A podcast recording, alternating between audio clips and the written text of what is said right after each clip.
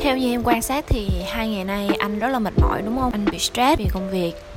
Anh cảm thấy không thích nước đức nữa. Anh cảm thấy đang cô đơn. Anh cảm thấy mệt mỏi.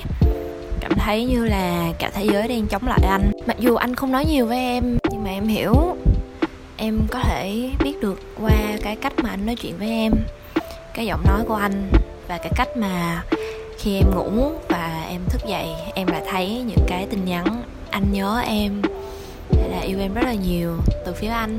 Nhưng mà anh biết đấy, mỗi khi mà em cảm giác như vậy thì em cũng thấy mình thật là bất lực. Tại vì là khoảng cách của em và anh hiện tại đang quá xa để mà em có thể ôm anh này.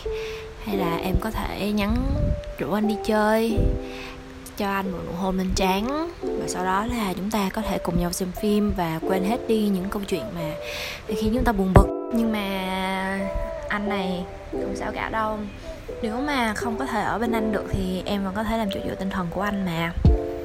Chẳng sao cả em vẫn ở đây vẫn gửi voice message cho anh hàng ngày nè vẫn làm postcard cho anh. Vẫn sẽ nhắn tin hỏi anh là anh ơi hôm nay anh có ổn không? Hay là anh ơi kể chuyện cho em nghe đi. Hãy xem việc stress làm động lực để anh uh, có thể mà thu xếp công việc ở đức để về việt nam sớm nè còn mà nếu không thì à, anh có thể suy nghĩ với bà với vẫn gì đấy cũng được. Không sao cả.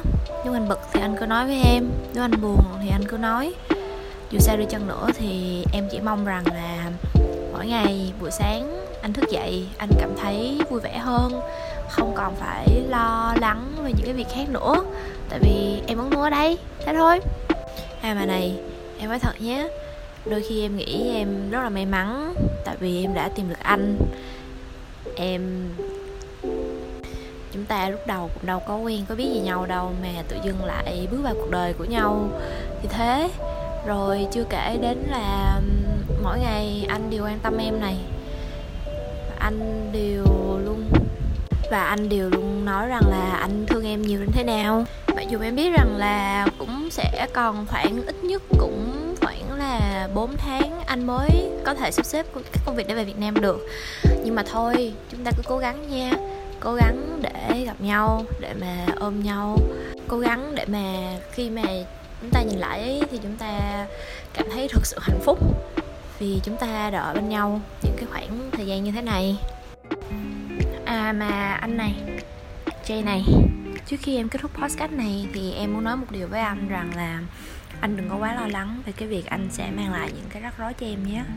Thực sự mà nói thì em không hoàn hảo. Anh không hoàn hảo. Chúng ta không ai hoàn hảo hết. Và cho nên là tại sao anh phải lo lắng về những việc đó chứ? Tại vì công việc của chúng ta khi ở bên nhau là cùng nhau giải quyết những cái rắc rối đó và cùng nhau bước qua mọi những cái lần mà đau mút hay là stress như thế này mà. Anh không cần phải xin lỗi em nhé. Và thực sự nói, và thực sự thì em muốn nói rằng là anh đừng bao giờ suy nghĩ. Và em muốn nói rằng là anh đừng bao giờ cảm thấy có lỗi vì những việc đó cả. Em hy vọng là anh sẽ cảm thấy tốt hơn khi mà nghe xong cái podcast này.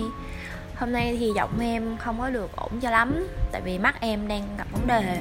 Nói chung là long thể đang rất là mệt mỏi và bất an, và cho nên là em sẽ không hát cho anh. Nhưng mà em sẽ bù lại vào lần sau nhé. Em yêu anh rất là nhiều.